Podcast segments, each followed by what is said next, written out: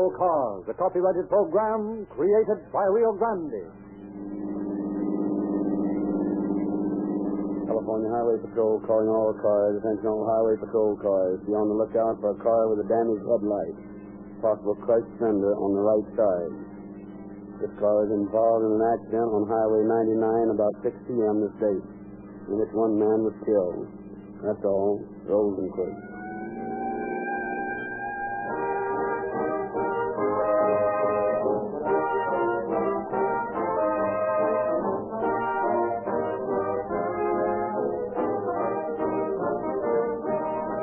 When a bachelor friend of the family tries to tell you how to bring up your children, it isn't very helpful. You want suggestions to come from someone who is more of an authority on the subject. And so it is with gasoline. The paid for recommendations found in the advertised range of other fuels are as tinkling brass and sounding cymbals when contrasted with the thoughtful, founded on actual test endorsements given Rio Grande cracked gasoline by the officials of 30 leading cities and counties of California.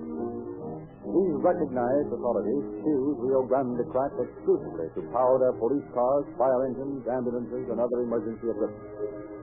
This pious, more convincing recommendation has caused a vast army of thinking motorists to swear loyal allegiance to the gasoline which ranks number one with those who know best because they drive the most.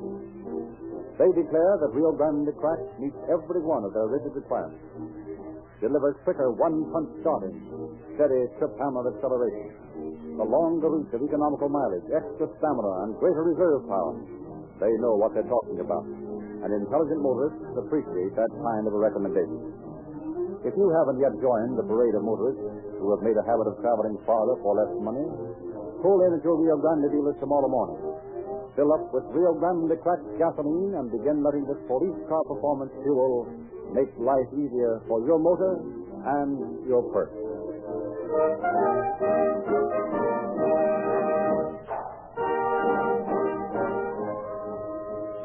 Inasmuch as the case we are to hear tonight was developed from a story which appeared in the July issue of the California Highway Patrolman, published by the California Association of Highway Patrolmen, we have asked Chief E. Raymond Cato to open our program from San Francisco.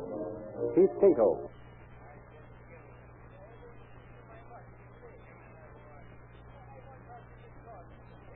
Friend, if you should stop 100 motorists and ask each one what the members of the highway patrol do to earn their salary, you would probably be told that the life of a highway patrolman is one jolly round of pleasure. But should any of you be called out of bed in the early hours of a cold, wet winter morning to take a drunken driver off the road, or to stand in the cold, biting rain for hours directing traffic around some obstruction on the highway, or to attempt to stop a vehicle in which a known hold-up man, heavily armed, ready to shoot it out, is fleeing from justice, or to go to the scene of an automobile accident where, where but bloody bodies are strewn about on the pavement, some dead, others begging for help. Do these and a hundred other things that are the everyday duties of a highway patrolman, and you'll get a different slant on this man and the work he has to do. Everyday emergencies involving life and death arise at a moment's notice. The highway patrolman must meet these emergencies as a matter of course. Tonight's story is another outstanding example of the work done by these guardians of the highway.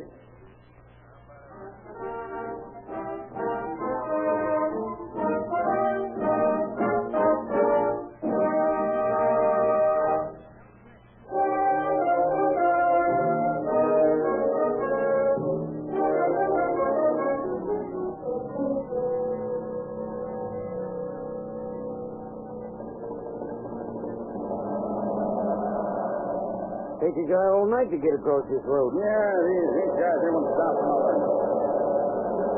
Looks clear now. Guess I'll cut across.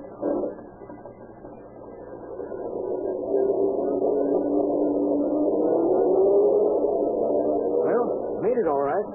You Pat anywhere? Yeah, he, he's coming up now. Uh, What's wrong with her, Pat? Oh, I don't know. It's just stopped on me. Well, I'll take a look at her in a minute. Well, guess we'd better get your load onto my truck and get started. I should have been clearing of Coleman by this time. I came out as soon as you called. What traffic? Oh, it's awful. Looks like everybody and his dog went somewhere for the holiday. Yeah, you should have been with me in New Year's. Boy, I think we're still popping I around Bakersfield. don't think I've ever seen this much traffic on the ridge on January 3rd before. Hey, Pat, get your flares out. You're going to have to leave your truck. Okay. Uh, back her up for us and we'll transfer the load. Okay, how much room have I got? Oh, about five feet. Come on back.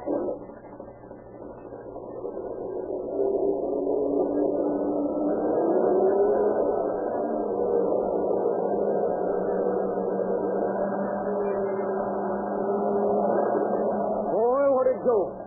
Hey, Pat, why didn't you tell me I was so close? Pat! Hey, Bill, where's Pat? I don't know. You're just getting out the I flares. was watching to keep you from bumping the back end, but I hit her anyway. Huh. Well, you're a foot from Pat's truck. What? Look, Bill, down the road there. What? But that's Pat. Come on.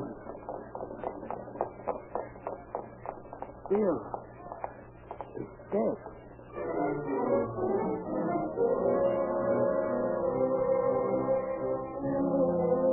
Captain Leroy Gallion responded to the frantic telephone call of the truck owner, and within a few minutes the air crackled with broadcasts asking for the arrest and detention of a driver of a car with a battered headlight. The Los Angeles Sheriff's Office relayed the call, and Officer Winchell at Gorman parked his car, motor running and waiting.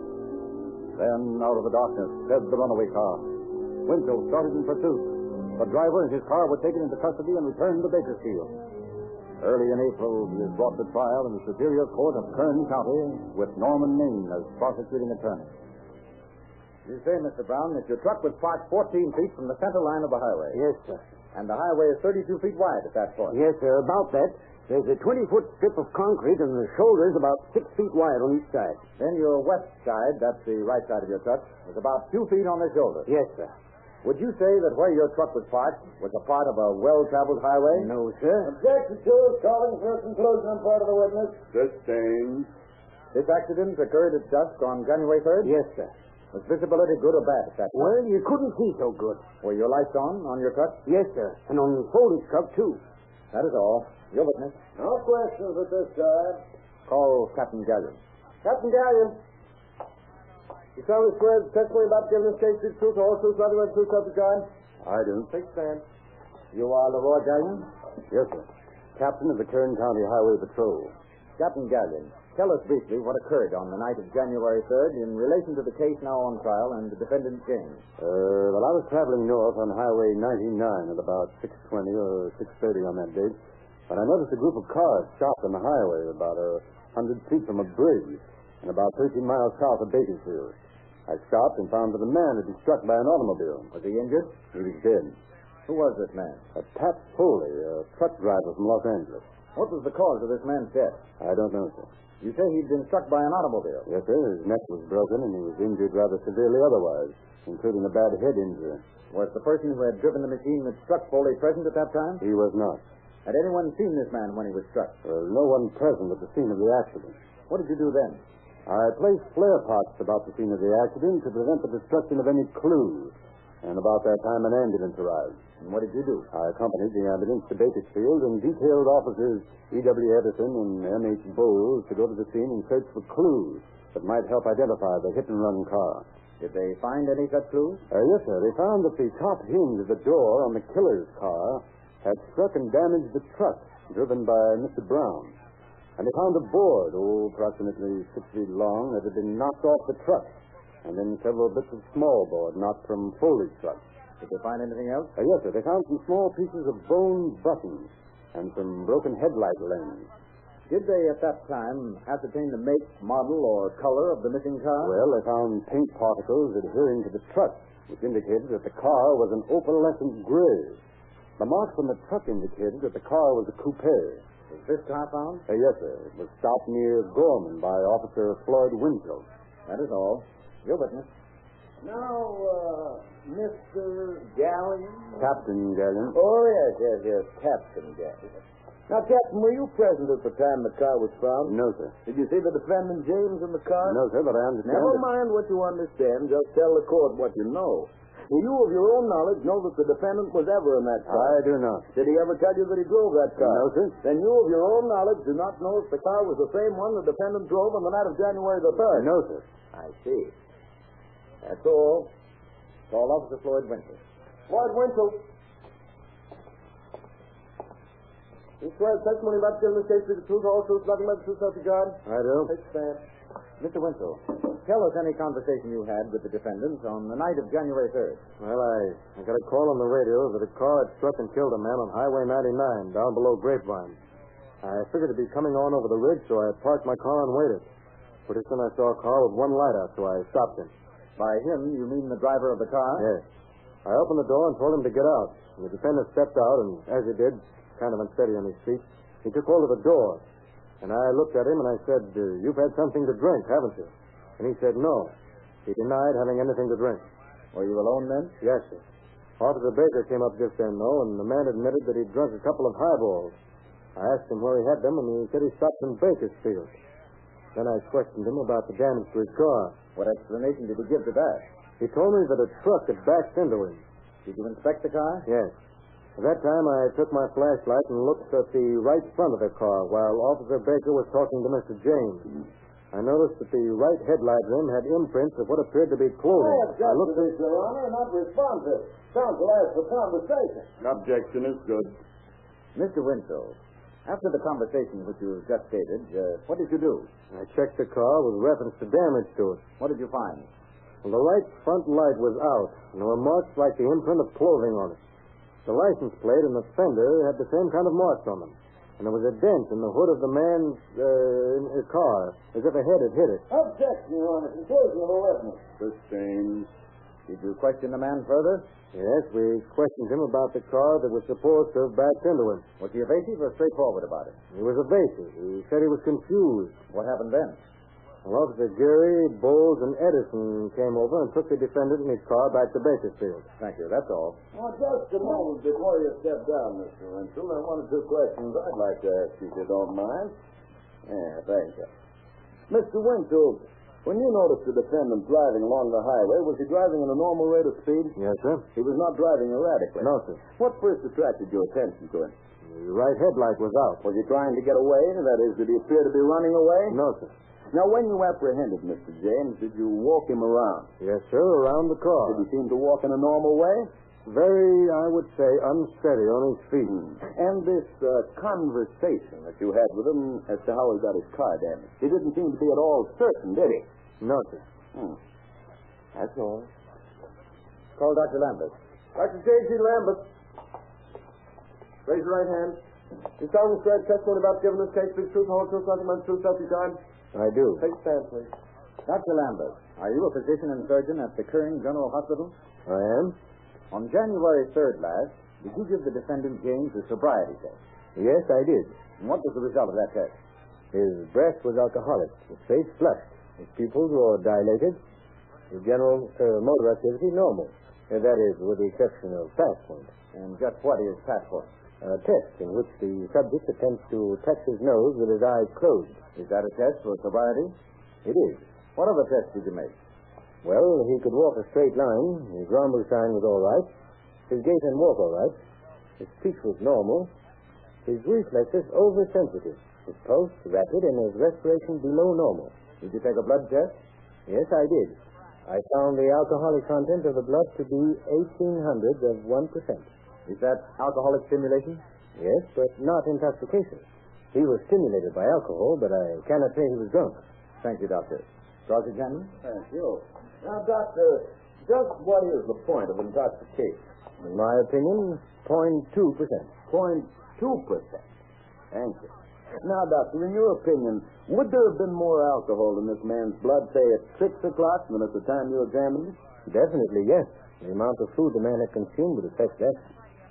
And might a person suffering from shock have exhibited the symptoms you've enumerated? Right? In your opinion, Doctor, was Mr. James suffering from shock? No. Well, aren't dilated pupils a symptom of shock? Yes, but oh, also of intoxication? But they are a symptom of shock. Yes. That's all. Call William Snare. William Snare. You signed a sworn testimony about giving this case to the truth, the whole truth, nothing but the truth, help you God? Yes. Wait, Sam. Your name is Snare? Yes, sir. What is your occupation, Mr. Snare? I'm in charge of the identification in Kern County.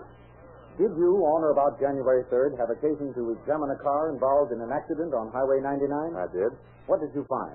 Evidence of extensive damage to the right side of the car. How did you happen to examine this car? Well, officers Geary Edison and Bowles of the California Highway Patrol asked me to make an examination of a truck and a coupe. Now, uh, taking the truck first, describe what you found upon examination of the vehicle. Well, along the left side of the truck, 58 inches from the ground, was a mark that looked as if it had been struck with some metal object. The paint was removed for a distance of several feet, and an upright reinforcing strip about six feet long had been knocked off. Was this strip later found? Yes, sir. It had also been run over by an automobile with a diamond tread tire. What was the color of this truck and board? The truck was painted an aluminum color over an undercoating of white paint, which in turn had been put on over a blue coat of paint. Now, Mr. Snare, will you describe the second automobile which you examined? Yes, it was a Plymouth Coupe, opalescent gray with diamond tires. What was its condition? Well, the right front fender was dented, and the hood was dented about the center on the right side. The right headlamp had been shattered. The horn was bent, and the radiator grill was smashed, with a long marred streak on the paint above the right door. Was all the window glass intact? Yes, it was. Upon closer examination of this car, what did you find? I found that the dent in the fender had been made by striking some semi-solid object such as a human body? Objection, counsel leading the witness. Sustained. Could the dent have been made by being struck by a human body? Objection is calling for conclusion on part of the witness, Your Honor. Sustained. Would, uh, did you find any evidence that this car had struck a human body? Yes, sir. Did you find that this car had struck any other object? Yes, sir. I found in the storm drain above the door particles of paint similar to those taken from the truck. On the right rear door hinge, I took other particles of paint that matched those from the truck also. I show you a microscopic slide containing particles of some substance. Is this the paint which you found in the storm drain? Mm-hmm. It is. Now, this slide contains other particles. Are these the ones you took from the truck for identification purposes? They are. What means did you utilize to ascertain if these specimens are identical? Chemical analysis shows them to be identical. Microscopically, they're the same, and spectrographic tests also show they're the same.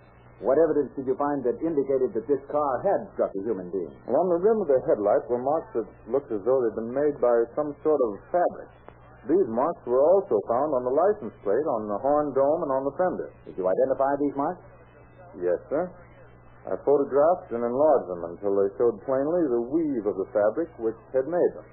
Have you identified this fabric? I have. It's the same as that found on the body of Pat Foley. Just how can you prove this?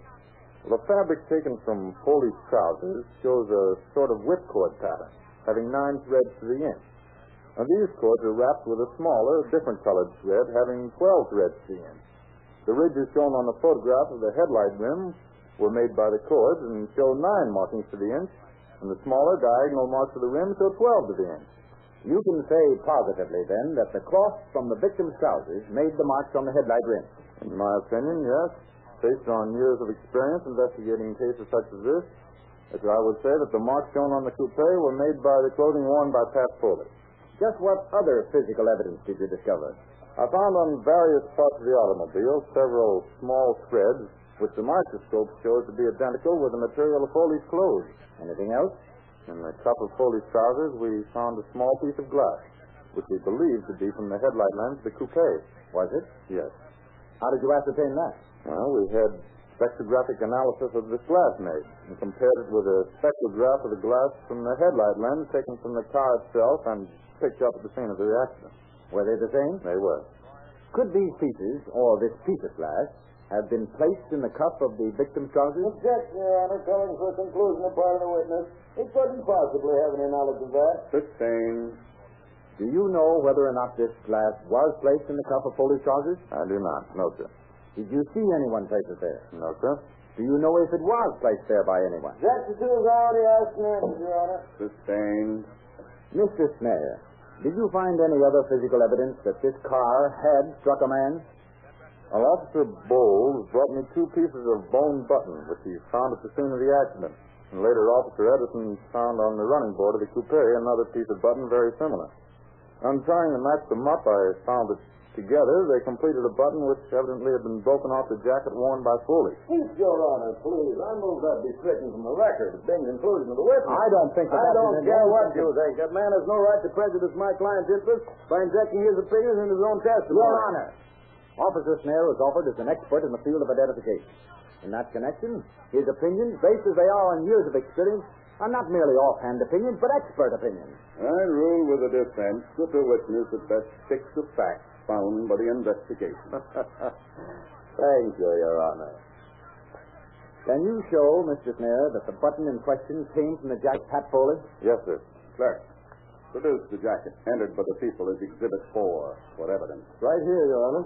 Mr. Snare, would you demonstrate to the court and the jury just how you determined that this button came from the jacket in question? Well, you'll note, Your Honor, that at this point a button has been pulled from the jacket. It has not been done with much force, but only with sufficient force to break the thread. If, on the other hand, a great deal of force had been exerted on the button, it would have broken suddenly, leaving part of the button in the fabric and the threads intact. Now, you'll find that such is the case here at the bottom of the jacket. By placing a fragment of button, which we have here in this position, it's clear that this broken button was torn forcibly from this position. Listen, please, Your Honor, I have a button here.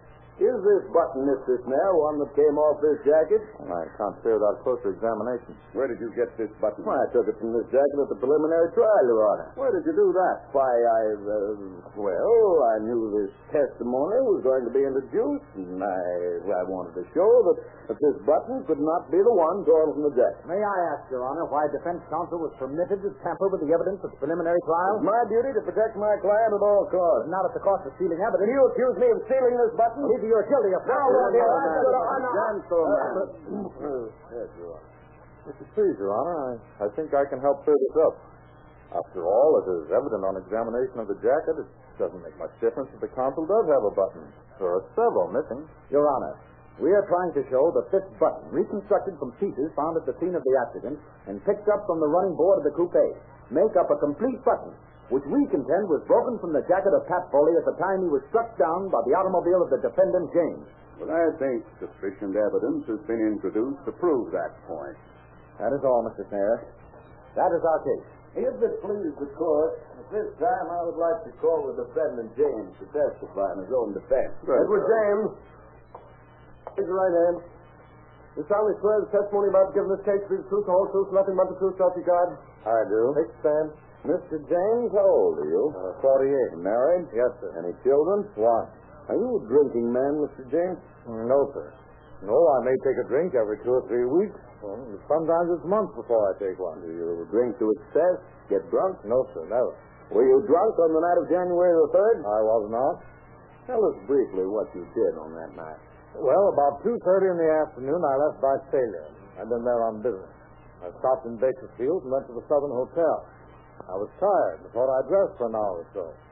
It was cold that day. I went in the bar and had a highball, a ginger ale and whiskey. Mm-hmm. Then I ordered a sandwich, ham and cheese. During the time I was eating, I had another highball. And when I finished eating, I took another one. And then I left. And did you leave Bakersfield immediately? Yes. About what time was that? Well, Mm, about five o'clock. And were you feeling perfectly normal at the time? Uh, yes, I was. Were you intoxicated? No, sir, I was not. Now, Mr. James, did anything unusual happen while you were on the way home? Oh, that is too long. Thanks. Yes, about seven thirty, I was arrested at Gorman. Mm-hmm. And before that time? No, sir, not that I remember. What is the last thing you remember after leaving Bakersfield? Objection. Attempt to lead the witness. Oh, Your Honor, there's no attempt here to leave the... Thank you. Uh, you may answer that question, Mr. James. well, I remember passing the intersection of the Arvin Road and Highway 99. I don't remember anything else until I was stopped in Gorman. And what happened in Gorman? Well, I remember a car that drove up alongside me, and traffic officers got out, and they told me to get out of the car. They asked me if I'd hit a man. I said that I had not. You have no recollection of sighting a truck or any person. None at all. Thank you, Mr. James. Cross-examination. Thank you. Mr. James, you heard the testimony of Officer Winchell, didn't you? Yes. You heard him say that you told him when he stopped your car at Gorman that a truck had backed into your car. Did you hear him say that? Well, Uh, yes. Was he telling the truth or a lie? Why, I, I, I don't remember. Did you or did you not tell him that the accident occurred near I, Bakersfield? I, I don't remember. Did you tell him that on that occasion that you were in a hurry to get home and that you didn't stop because of that fact? I, I, I might have. Upon the arrival of Officer Baker and upon being questioned a second time at Gorman, did you or did you not say to Officer Winslow, when asked if a car ran into you, it might have, but I'm not quite sure whether it was a car or a truck? Well, I, I, I, I may have said that. I, I don't remember. Mr. James, do you remember leaving Bakersfield on the night in question? Uh, Yes. How many drinks did you have? Oh, two or three, maybe four. Did you have any after you left Bakersfield? No, sir. If you had had any other drinks, you'd remember it, wouldn't Oh, yes. you? Oh, yes. Your memory's all right on that point, isn't it? Yes. You say you had how many drinks? Oh, two or possibly three. Well, according to this statement, a statement given by you to an insurance adjuster on the 4th of January, you said you might have had four or five drinks. Is that right? Um, yes. Yet you don't remember running over and killing a man. I object, Your Honor, trying to bulldoze my I'm trying to do nothing of the sort. I'm trying only to break down a massive deliberate defense built up to protect this man from punishment for an act as brutal as if he had deliberately taken a gun and shot Pat Ford. No, it's your I'm honor. trying to It's prove, and I your honor. intend to prove, that this man so benumbed his brain that he could drive into a human being, kill a human being, and then drive away without offering to stop and render aid. A crime no less heinous than murder. I object, Your Honor. no testimony.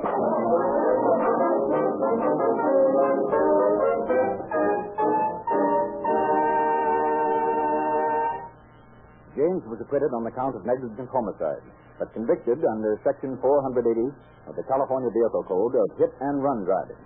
His case is now on appeal. Whatever the final verdict, Pat Foley cannot live in. Lucky indeed is the football coach who has many experienced players returning on the gridiron and the highway. It's experience that counts. Rio Grande Crack gasoline is an experienced gasoline. Last year, it was the power under the hood for the police cars, fire engines, and other emergency equipment of 30 leading cities and counties of California as they race or cruise, as occasion required, over 55 million miles of highways. And this year, Rio Grande Crack promises to eclipse even that formidable record. Drive into your Rio Grande dealers tomorrow morning and begin the habit of giving your own automobile the benefit of experienced police car performance with Rio Grande Crack gasoline. Experience counts too with motor oil. And that's why millions of motorists in 45 nations have made the phrase Sinclair Eyes for Safety the byword of the highways throughout the world. Sinclair motor oils are stronger, smoother, tougher. Here is one lubricant that does not break down regardless of extreme heat or high speed. Sinclair Eyes for Safety by asking the same Rio Grande dealer who gives you police car performance with Rio Grande cracked gasoline to refill the crankcase with rugged, supple Sinclair Opaline, a smoother oil that won't break down, and it comes to you in sealed, tamper-proof cans at only 25 cents a quart.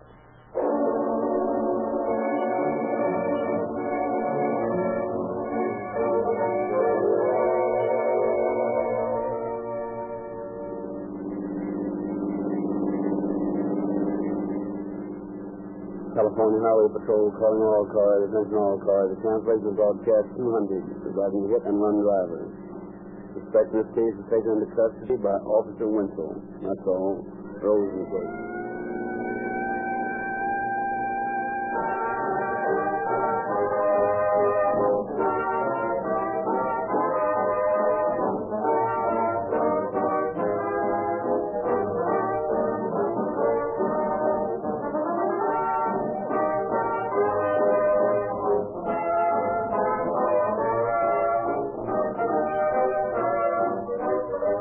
This is your narrator, Frederick Lindsley, bidding you good night for Rio Grande.